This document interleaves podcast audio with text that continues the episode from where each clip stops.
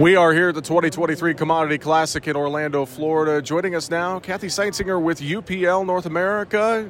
Kathy, it's great to see you here at Commodity Classic. Thanks for joining us. Thanks, Jesse. It's nice to be able to visit with you today at Commodity Classic.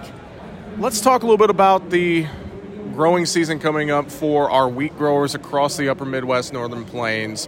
And I think just to start, what are some of the concerns that UPL has heard going into this growing season from wheat growers across the region. What are some maybe products you guys have developed to help with some of those concerns you've been hearing?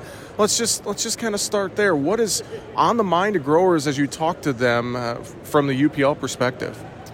So that's a great question. When we talk to our growers up in the Northern Plains region, what we're finding out is that resistant management of those resistant weeds are critical, like your kochia, your wild oats, and green foxtail. So when we listen to those growers here at UPL, we try to take that information and develop those um, innovative concepts for them for the future. So, what we have coming out is Battalion Amped, which will address a lot of those issues that they have, Jesse. Well, you mentioned kochia, and I know just top of mind, that is such a stubborn weed in our wheat varieties that we have to deal with. And I just, I constantly hear it over and over. You know, the last few years since I've, I've been working with growers in the Northern Plains and talking to them, kochia always comes up in conversation. So, talk a little bit about Battalion and how, a little more, and how that's going to fight kochia and some of those other weeds you mentioned. Yeah, so we've just launched Battalion Amp this year. Um, we got our registration in September and we did a full launch here October 1.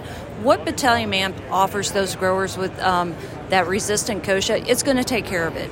So we created a multi-mode action product, so you're getting full rates of flucarbazone, bromoxynil, and fluroxypyr in Battalion Amp, which will control those stubborn, hard to control weeds because we know that if those stubborn weeds get too you know heavily populated we're not going to have much of a crop out there in that field it's going to make it tough for that that wheat plant to, to grow and breathe in that field Absolutely. So with Battalion Amped, having the three modes of action and being full rates, that's that resistant management we talk about.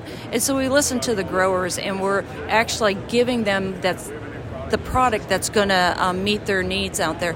Plus, UPL is also looking at other brands and concepts that we're going to bring to market here next year. So, growers have a lot to look forward to from UPL.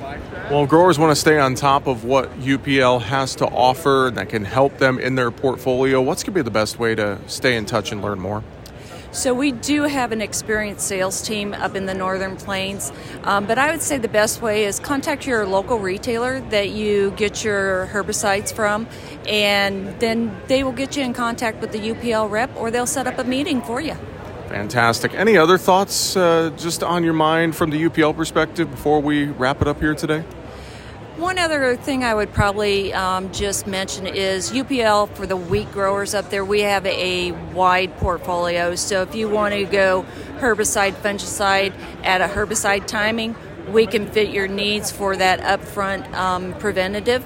And then, you know, on the backside, we do have an insecticide with lunge and, and, some, and we've got a really strong um, seed treatment portfolio for them.